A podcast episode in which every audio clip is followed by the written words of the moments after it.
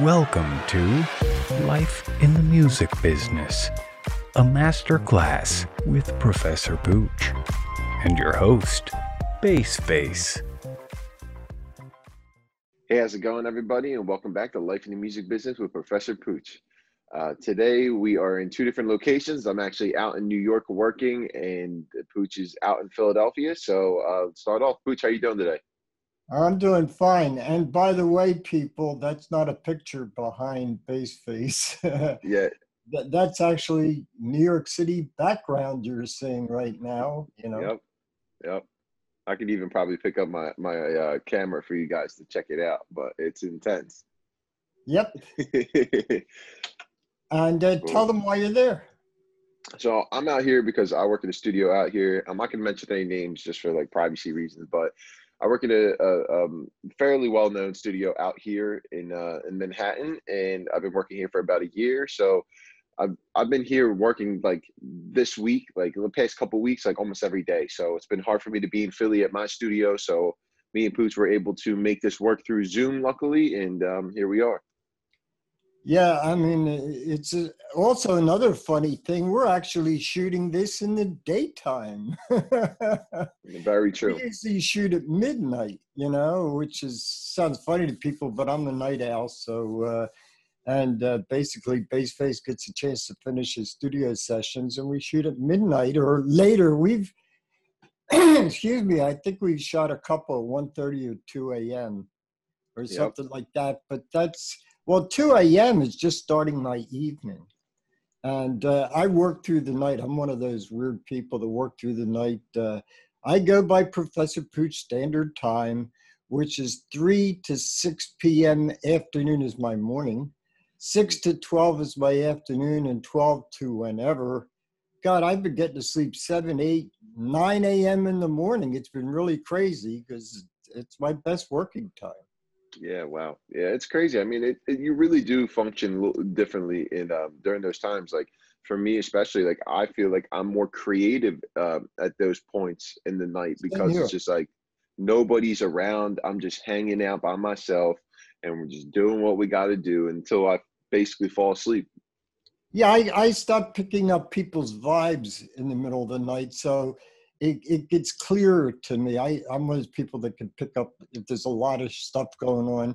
I mean, I'm in Philadelphia, and I can always tell if the Eagles win or lose by the vibe in the air kind of a thing. Yeah, it's interesting because it's like twilight where you are, you know, looking at the backgrounds and stuff like that. Yeah, it's pretty cool. I mean, I got this view. I'm actually currently staying in a hotel, but that was just by choice. It was just the easiest thing for me to do at the moment. And yeah, I mean, they have pretty nice views, so I've been enjoying it as much as I can. And as you know, I'm probably going to be going to work in a little while. So we're that's what we got going on. Yeah. Well, there's a bunch of little subjects I'd like to cover today. Awesome. And that are in the news, actually.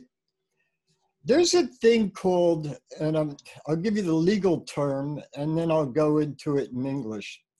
It's called force majeure. Force majeure, sometimes you'll hear it as acts of God. Now, this fits the pandemic. And what's happening is, oh boy, there's going to be a lot of lawsuits. And there's lawsuits right now because the insurance companies don't want to pay the record companies for losing, you know, losing so much money and things like that because of the force majeure, the acts of God. The pandemic to them is acts of God. And there's a big fight going on all about this right now. And you'll see it, by the way, in every record company contract. It'll be in a lot of management-type contracts. It's just one of those things, you know.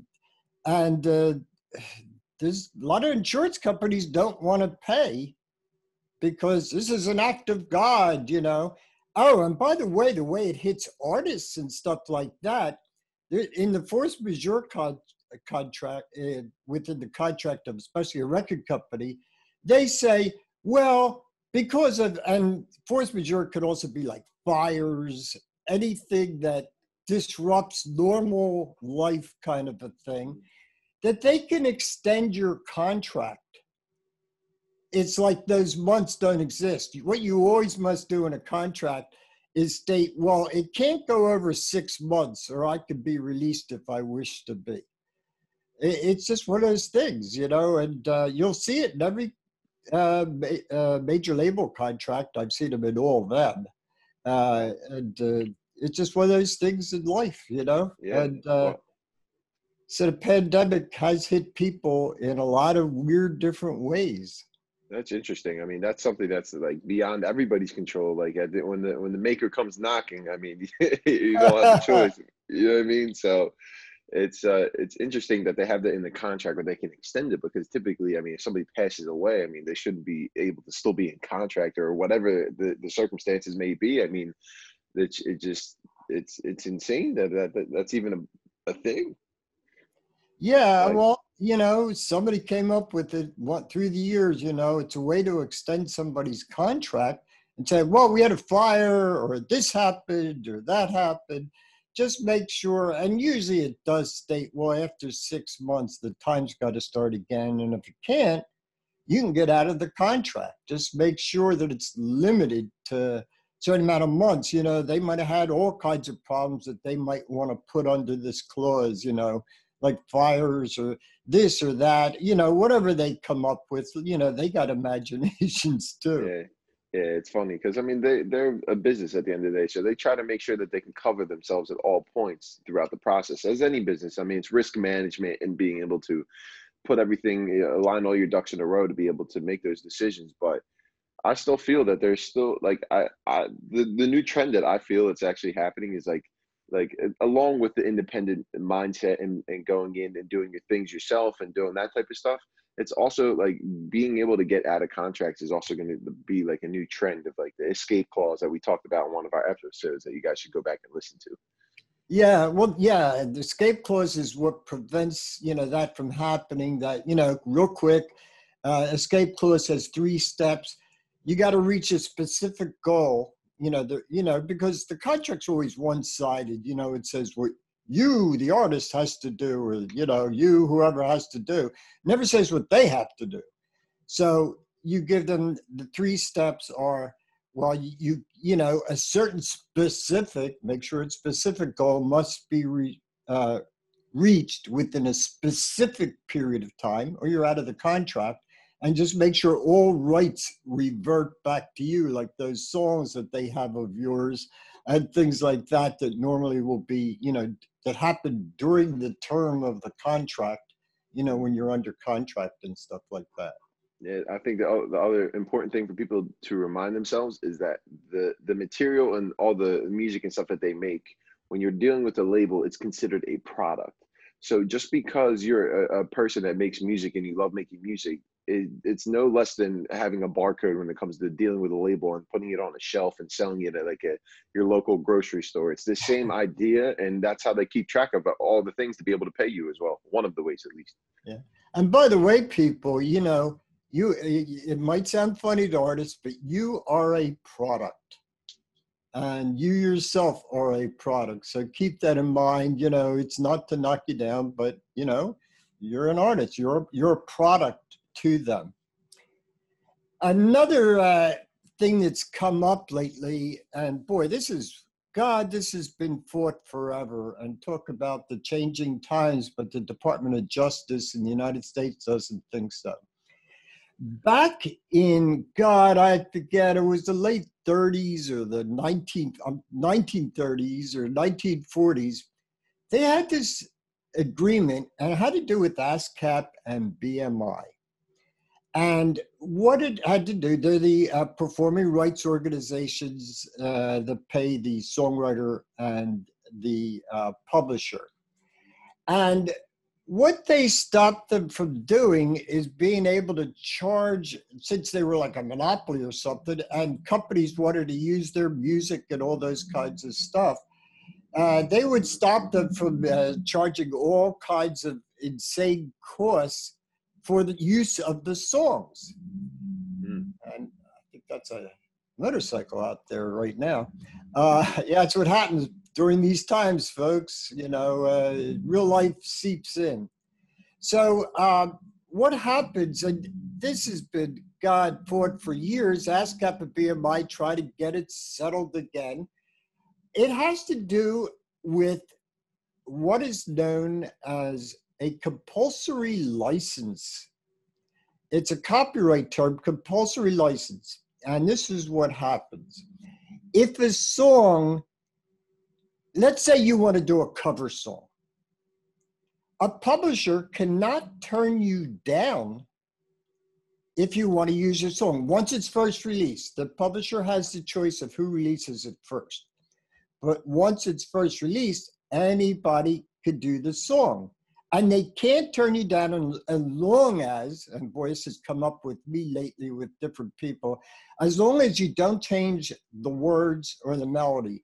Now, what was it, Al Yankovic, it took him a year to get an okay to do Eat It from Michael Jackson's Beat It, you know, kind of a thing.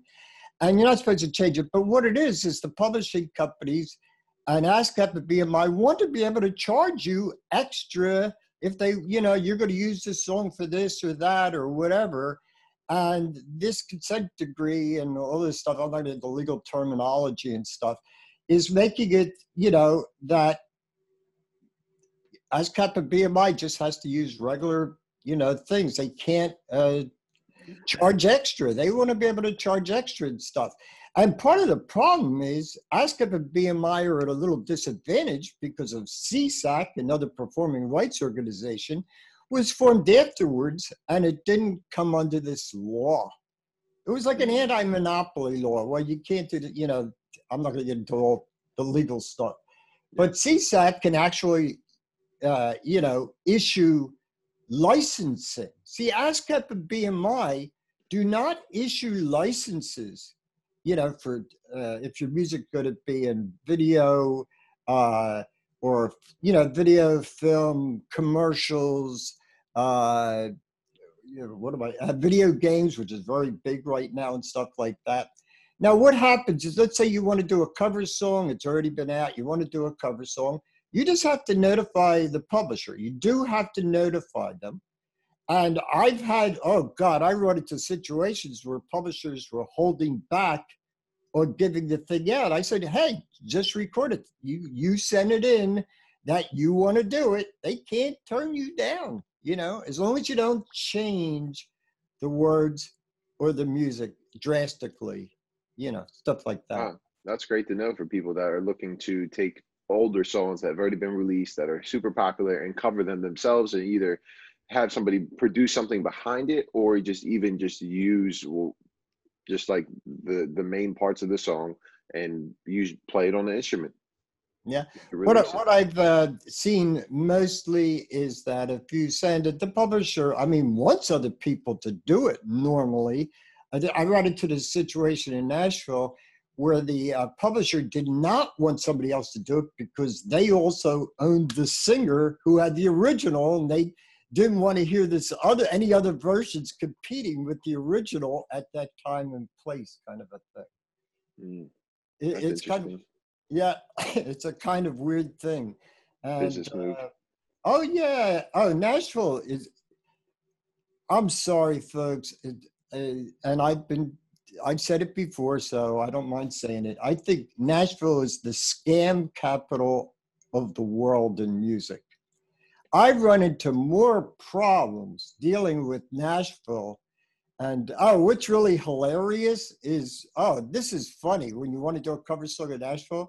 Like one of the songs had one of the writer publishers was with ASCAP. This is on one song. Was with ASCAP, another was with BMI, and another was CSAC, and they made it that there was no one administrative publisher. The administrative publisher usually handles it for everybody. You know, I usually make it so with my clients that I make them the administrative publisher, so if they're co-publishing with another publisher, they still have final say and stuff. But what was happening is these artists were having to get permission from the ASCAP writer, and the BMI writer, and, you know, and the CSAC writer. Yeah, oh, what a mess. Yeah, oh, I mean, my God.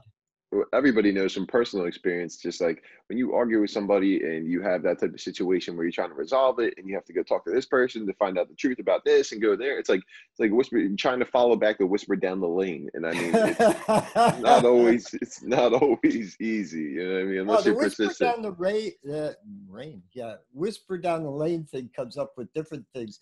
I'm not gonna get into the whole thing, but yeah, it's nothing like that's why you want to, like, if somebody comes to me for one of my songs, they don't have to worry about dealing with anybody. I'm the administrative publisher with my co-writers, and you know, it's fine. I give them, I'm one of those people that believe in, look, you can't say which words or music are worth more. And usually I write with the same writer. So sometimes they'll write a little more. Sometimes I'll write a little more. I just make it 50-50, and that's the thing.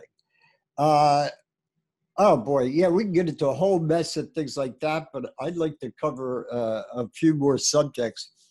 One of the biggest things still going on is that vinyl is really selling really well. And matter of fact, it's outdoing CD sales. Well, you know. Which makes sense. I mean, CDs were only popular for a short amount of time, so it makes sense. Yeah, the problem with vinyl, there's several problems right now. And the problem is there's not enough factories to make it. It takes like 8 weeks at a lot of times or more to get your vinyl pressings back. And by the way, you wonder about vinyl? I'll tell you some hilarious things. First of all, that I think 47% of the people that buy vinyl are under the age of 25. Which most people wouldn't think of. They say, oh yeah, the older people, you know, the baby boomers and stuff, they're the ones that buy the vinyl. No, the kids are buying the vinyl. The funny one was Billie Eilish, who her audience is tweens and teens. In her first week release of a vinyl album, it sold 77,000 vinyl records. Now you're wondering. All I can say is God bless her. And the weird part is, and artists have to learn this, the weird part is, see, the great thing about vinyl is the artwork as much as anything. These kids are buying the vinyl and they put the artwork up on the walls. And I'm sure they get their parents to, if they don't have a record player, to get a record player. But seriously, artists should definitely think about going vinyl for many reasons. One, you can charge more. I mean, I see it normally around $30, but you could put a lot more into it. You got a package of, you know, a vinyl album's got a package. You could put in promo pieces. You could put in more artwork. You could put in this. You could put in that in the package. So it's really an amazing thing for that kind of thing. So it allows you to charge more. And the great thing is, it's not like a digital thing like a CD or a, you know, streaming or anything like that, because you can't just put it on the internet. If you do, you know, you're making a copy from vinyl, you know. Now, I actually have a machine, I don't use it for that, that has, believe it or not, a combination of a record player, a cassette player, and a CD player, and you can go to, you know, make copies on CDs, okay? Supposedly, I never even tried it, you know. Wow. But there's a lot of advantages of vinyl. Also, one of the things, and boy, this is a big war that goes on, is the, I need a drink. Yeah, take a second. I'll say on the side note, I mean, vinyl is incredible because it's like something physical you can hold. And one cool thing people don't know about vinyl is that it degrades over time. So the more you play it, the less in the sound quality goes. And by the way, it reminds me of an important topic, is that, you know, like I have this thing, if an engineer really knows how to mix, they don't need mastering. You know, I work with engineers that are, you know, the mastering and engineering, the mixing and mastering is done in the same step.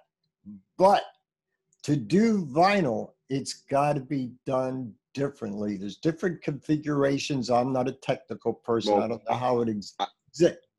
I can speak on it for 1 second. The one thing I do know about vinyl is that you can't have that much bass. So if you go back and listen to all the major records that came back out on vinyl, the needle is playing on the record, and that's how it reads the grooves and it plays sonically through the speaker. But when you have too much bass, the waveforms, they move so slow that it'll knock the needle right off the record. So they had to do a totally different mix to be able to get it to play right on vinyl. Well, that was one thing I liked when, excuse me, one of the major things I liked, believe it or not, of the disco era, they finally started showing the bass, but it was starting to get, they were able to handle it better and stuff like that. In the old days, when I did my first album, God, it was late 60s, the master was a thing called acetate. It was like 3/8 of an inch thick, you know, something like that. And it wears out after 100 plays. Yeah, the mixing's different. You got to almost mix it hotter, because when you go from analog to analog to analog kind of things, you're losing frequencies. So they have to push it a little higher so you don't lose it all. Excuse me. The other thing, what this comes into also, is analog versus digital. And you'll find fights on that all the time. I admit that digital is much easier to work with. You can cut and paste and things like that. I remember working in a studio with tape, and you know, you can't speed up or slow down tape because it changes it lower, and you know, it sounds like with the real high if you speed it up. So when we were doing things that had to be at exact time, you would be cutting little slivers of tape and having to splice it together. And oh man, they'd have these little tiny slivers. Oh, we got to, you know, for commercials and stuff, we have to put this, it's got to come out exactly to 28 seconds or 29, I remember, it's been a while, stuff like that. But what comes up a lot, excuse me, I'm not used to this time of day, it sounds funny, but the sound quality. The great thing I liked, one of the great things I liked about analog is you could actually hit it really hot. Mm-hmm. Digital, if you go too high, it's the most horrible sounding sound. Yeah, it's actual digital distortion. It's actually destructive to the sound that it's bringing in. So if you're coming in to your ears, yeah, that too. Yeah, we should put a caution up here on the right. You may lose your hearing. Oh, I can tell you stories about that where something, we won't go into that right now. Mm-hmm. But the analog, see the sound, the thing I like about analog, and by the way, a lot of smart producers do this, they make sure it hits analog somewhere along the recording process. Sometimes they'll go to an analog board or the tube amps, things like that, certain things where you can get that fuller sound, because analog is a much fuller sound. It captures more overtones. The best example of that I could actually give in talking that I can't write and explain is digital is like doo, analog is woo. It's a fuller, you know, it's a warmer, fuller. I kind of equate it as digital, which is a colder sound, a thinner sound, to analog, which is a warmer sound, to video, which is a colder picture, to film, which is warmer. Now they're making strides in film especially, and analog, they still can't get that full overtones. If anyone knows music, knows about overtones, kind of a fuller sound. So yeah, I mean, but people, you know, think about vinyl because, you know, just realize it takes time to manufacture. They were building another plant in Nashville on it. I think they're trying to put them up again. And you brought up a very important point, Bassface. You can hold it in your hands. That's why Japan held off so long from stopping CDs. CDs still sell in Japan. They want to feel something physical in their hand. That was always my favorite part, going to like, back in the day when we had Circuit City and Comp USA and these types of places, like, were some of my favorite, I might add, but going there as a kid and being like, yo, Dad, like, I want that CD. And like him giving me Zeppelin 2 on CD. Like that was like my holy grail when I was a kid. Yeah, but one thing I ran into a problem with that thin thickness, warmth and stuff. There was some old albums that were out and stuff. So I got the CD version. I couldn't listen to them. They're very, compared with the old warm full sound, it was very thin and tinny. Yeah, and it's super high fidelity, but at the same time, it's kind of, it loses that feeling, like you're saying, because it's not going through the mechanical part of the tape. Like it has to run through the tape, through all the circuitry and all this stuff. And by the time it gets to the tape has its own sound. So it really just fattens things up. It's almost like the best way I could describe it visually for people is that like when you knead bread and you're making about like, you're trying to make like a cake or something, or you're trying to make a, you know what I mean? Like a roll of bread. When it's sitting there and it's flat, that's like digital. But when it's like the yeast kicks in and it rises, the dough rises. That is like what it's like going into analog, like and going into tape. Like if you were to put a kick drum into a tape machine, instead of it being like, it would be like, yep, like more full, like. And that's you can emulate that many different ways. For technical people, look up an EQP1A Pultec EQ. That's really good to use on kick drums, but side note. Well, what I used to do, now I had the second MIDI studio in Philadelphia. Now MIDI is multiple instrument digital interface, where I had, it was a combination. I had what was known as an Emulator 2, was one of the first big workstations. And it was computer, you know, it was a sound sampler. And it was MIDI'd with I used three different synthesizers. I had two DX7s and what was known as an Oberheim Expander, which was an analog synth. And what you could do is I would use the real bass, like a Fender bass, on the digital instrument, but I mix it. Sometimes I like a thicker, sometimes distorted bass for certain things, and I would put it, MIDI'd it through and got this little kind of distortion type sounds that I like from the DX7 or this or analog or whatever. And it was all cool. But my point of bringing this up is, and you brought up the bass drum, is exactly the point. And by the way, then I went to tape from there. What I did was I went to the multi-track tape and then down to a mixtape, and sometimes down to a cassette, you know, to give it out or whatever like that. But what I used to do is, if say I wanted some new instruments, and Emulator 2 was a sampler, what I used to do is I would listen to people's drum machines, and I find a bass drum that was, you know, as close as I can get it, but I like to feel drums.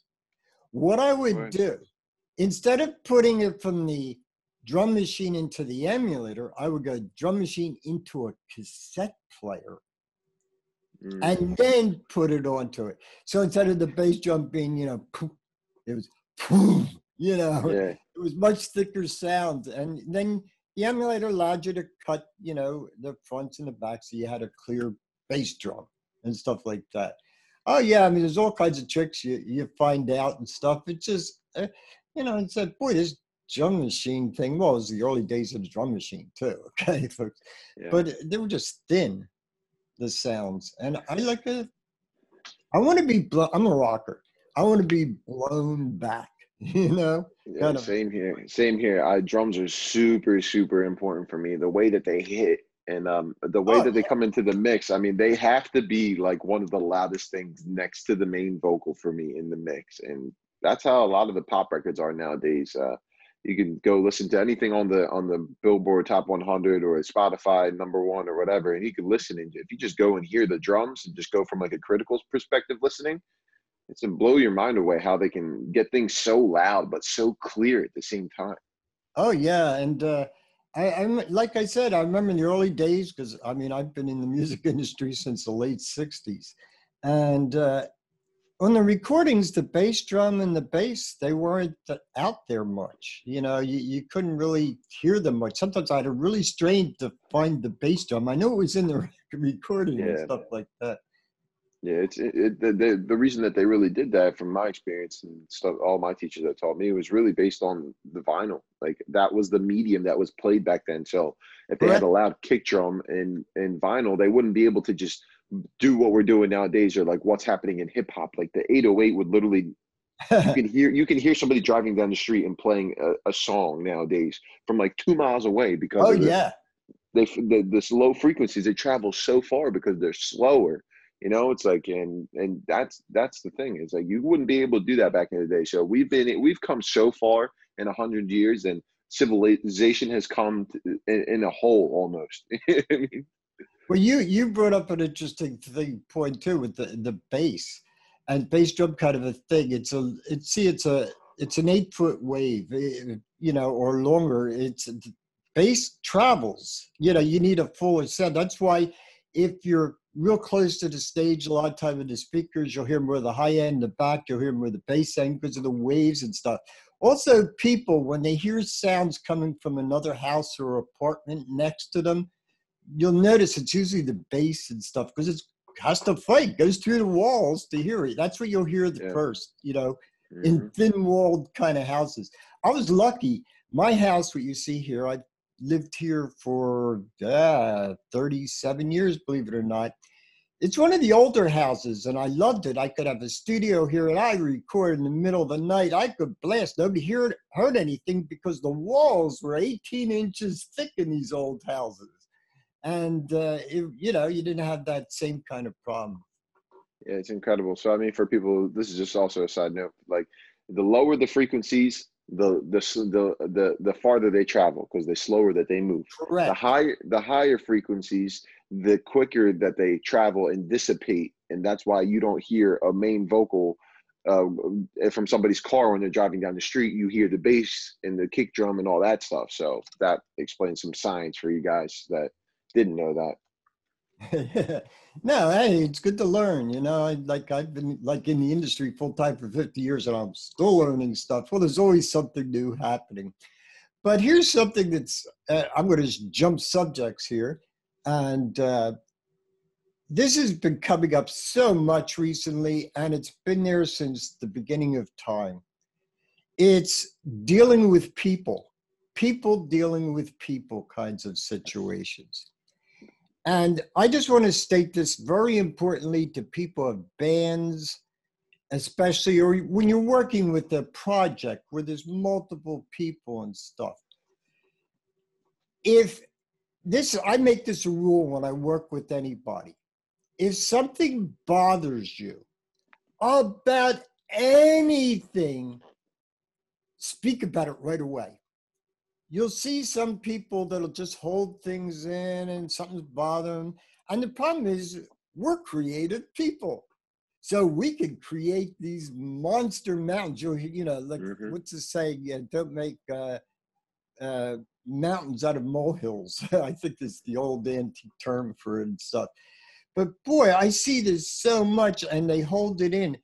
My thing is to get things out in the open right away. If you have a problem with me, or something I'm doing, or work, or we're working together on a project, if you have a problem with one of your people you're working with, bring it out into the open immediately, before it grows into some. I've seen where it happens, where weeks later people are really upset, and they forgot even what they were originally upset about, you know? Yeah, it's funny. It's a bunch of, you know, it's negative stuff, and you just got to solve the problem. Sometimes it's an easy thing. It might have been a misunderstanding about something like that. And then, oh boy. Yeah. I'm just trying to think of things that I'm allowed to talk about and stuff. Yeah, well, the one thing I can say about what you were just talking about is two things. One is that when you, like, I'm one of those type of people that used to, when I was growing up, bottle everything up and that type of stuff, and I'm able to deal with it differently than other people, so that's that. But aside from that, when you bottle things up, there's 2 points here that I'm going to make. The first point is, when you bottle things up, eventually it overcomes you and becomes larger than you, and you almost explode in that way, and you start yelling at somebody. And the other thing, which leads me to my second point, is there's a right and wrong way to say something, right? So like, say I have a problem with Pooch, right? I'm not going to go there and be like, Pooch, I can't believe you did this, blah, blah, blah, blah, blah, blah, blah. I hate you, blah, blah, and start throwing all these negative words and start cursing and all that stuff. That's the wrong way, especially when you're dealing with creative people. Some people aren't really outspoken like that. So they really get like, they become very reserved, and they just keep, they like kind of like they're shy and they tuck away in themselves. And there's different personalities, but in the end, the right way to really approach it is never to really make somebody upset. It's more about like, saying it casually, like, hey, man, and do you ever think about it like this? Or did you ever think about trying this like this? I think it would be really cool. Instead of being like, you got to do this. There's no other way. My way or the highway. My thing is that, yeah, you're perfectly right on a couple of things I agree with. Yeah, there's a thing. It's not what you say. It's how you say it. And, you know, like I say, you know, constructive criticism is fine. Destructive criticism, you know, forget it. It just ain't cool. You know, you can say the same thing. I was guilty of it when I was young too. But by the way, another important point is you were talking about, you know, holding it in. It's really bad for your health. That's a way to get a heart attack. You got to let it out, but just be careful how you say things. You know, you're not out to destroy people. You're out to solve a problem, okay? You might not like something I did or whatever, but just say, look, Pooch, you did this and this bothers me. Now we can have a constructive conversation kind of a thing. And, you know, it's cool. Very important. Very, very important for successful relationships and long-term relationships is being able to work things out. And people will respect you for speaking your mind, but if you walk in the room and somebody asks you how the song is, or how a girl asks you how they look in the dress, and then you're completely brutally honest and you make them feel like crap, then you did the wrong thing there. So just make sure that you know that. Oh, what's that one thing where the, you know, like it comes up in cartoons even stuff, but, you know, a woman says, do I look fat to you? There's no way to win that argument. No, you know what I mean? There's not. Yeah. No, you look fine. Yeah. You look perfect for me. You're exactly the way I like you. That's usually my response. Oh boy, yeah, yeah. But people, you know, getting along with people, you have to learn to just, you know, state what's on your mind. Like I was pretty bad at it when I was young too. I was known for the awful truth. It's just as I got older, I learned tact. But you put it right. I forget how you said it, but. Like, if I don't want to say to somebody, they give me a song because I have to listen to a lot of clients and other people's songs. I'm not going to say, this song sucks. You know, what's that? First of all, it's not helpful to the person. What I usually look for is something good within it. Of course. Oh, I like the direction you're heading, this and that. But, you know, why don't you work a little more on this other thing like that? Oh, by the way, this comes up a lot, and that is a lot of times if the vocalist is involved with producing, and the problem is in a studio, and I'm sure Bassface, you run into it too. In a studio, excuse me, the artist and the engineer have heard the song so many times that they hear the words even when they don't hear them. And what I mean by that is they'll mix the voice too low in the mix. Now, low can mean a bunch of things. We'll get into that.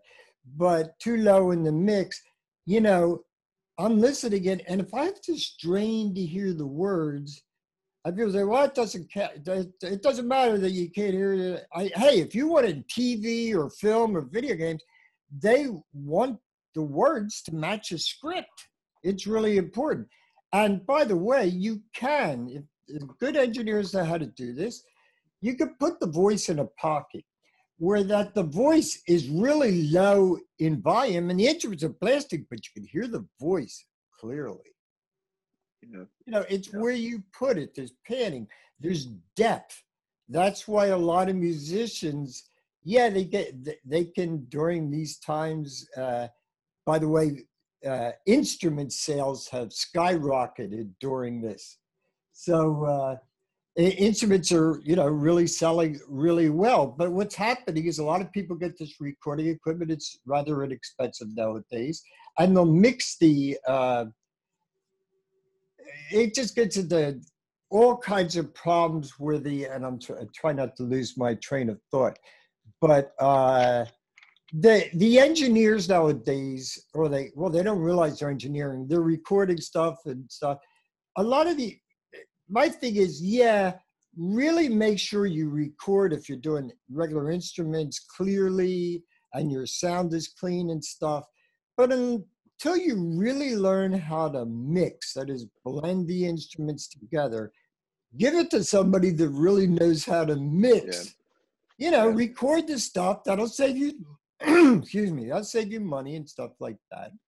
And, but give it to somebody that knows how to mix and understands depth and stuff. I get too many recordings. Everything's up front.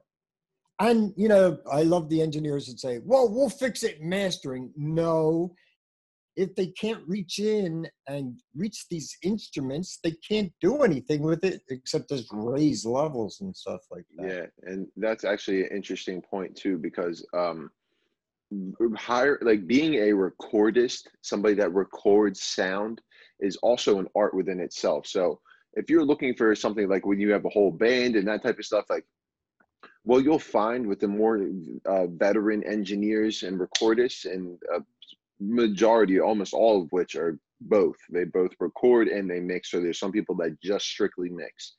But when it comes to the recording, I've seen, in my own personal experience, a lot of them, they're recording to the final record. They are, their whole goal from the beginning, where they're setting up microphones and all this stuff, they may have 30-40 microphones on a drum kit, and you're thinking, what is going on, right?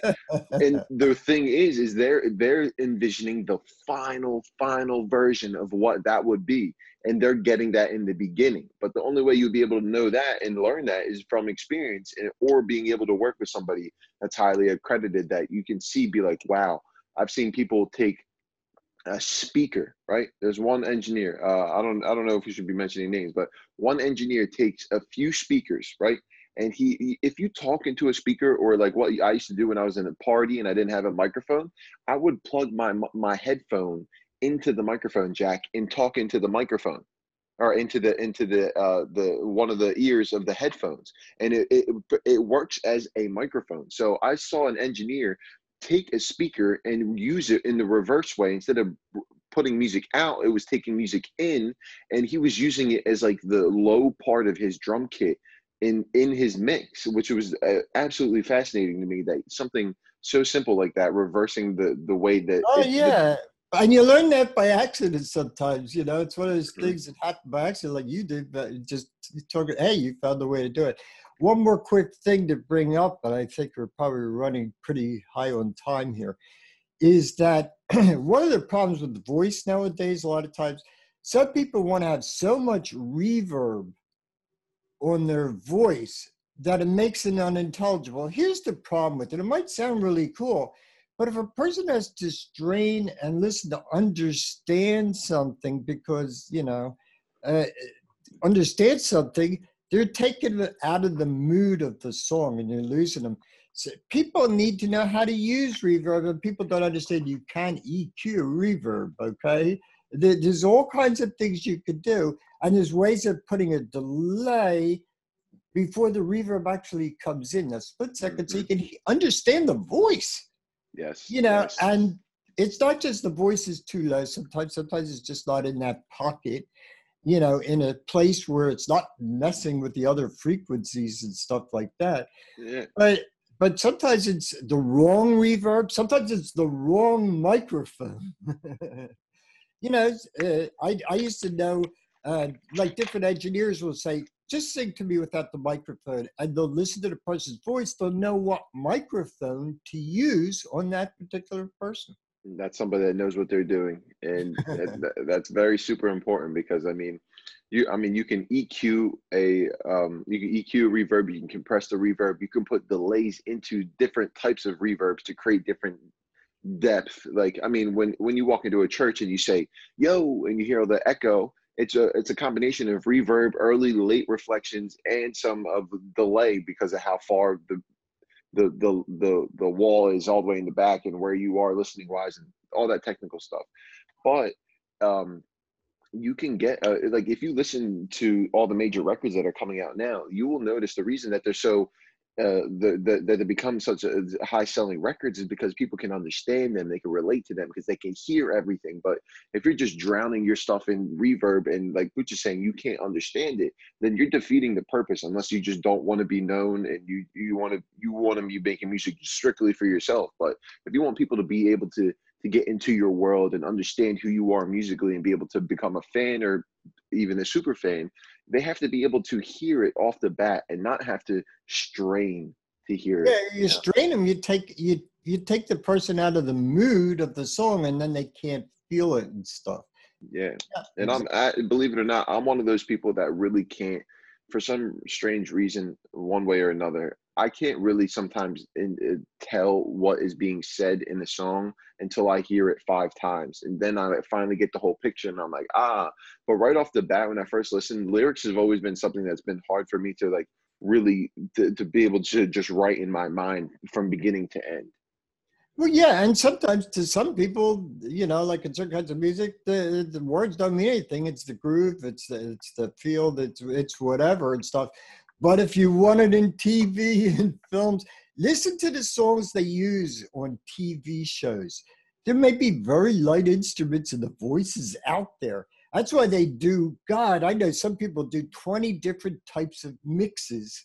There might be the single mix, the album mix, the TV show mix. I mean, a lot of big things for TV and film, they wanted to end dead. And a lot of the old songs, they used to just fade it down, da, da, da, da, da, you know, yeah, to quiet. You can't do that with film. They want to be able to let them cut it where they want to cut it for TV and film.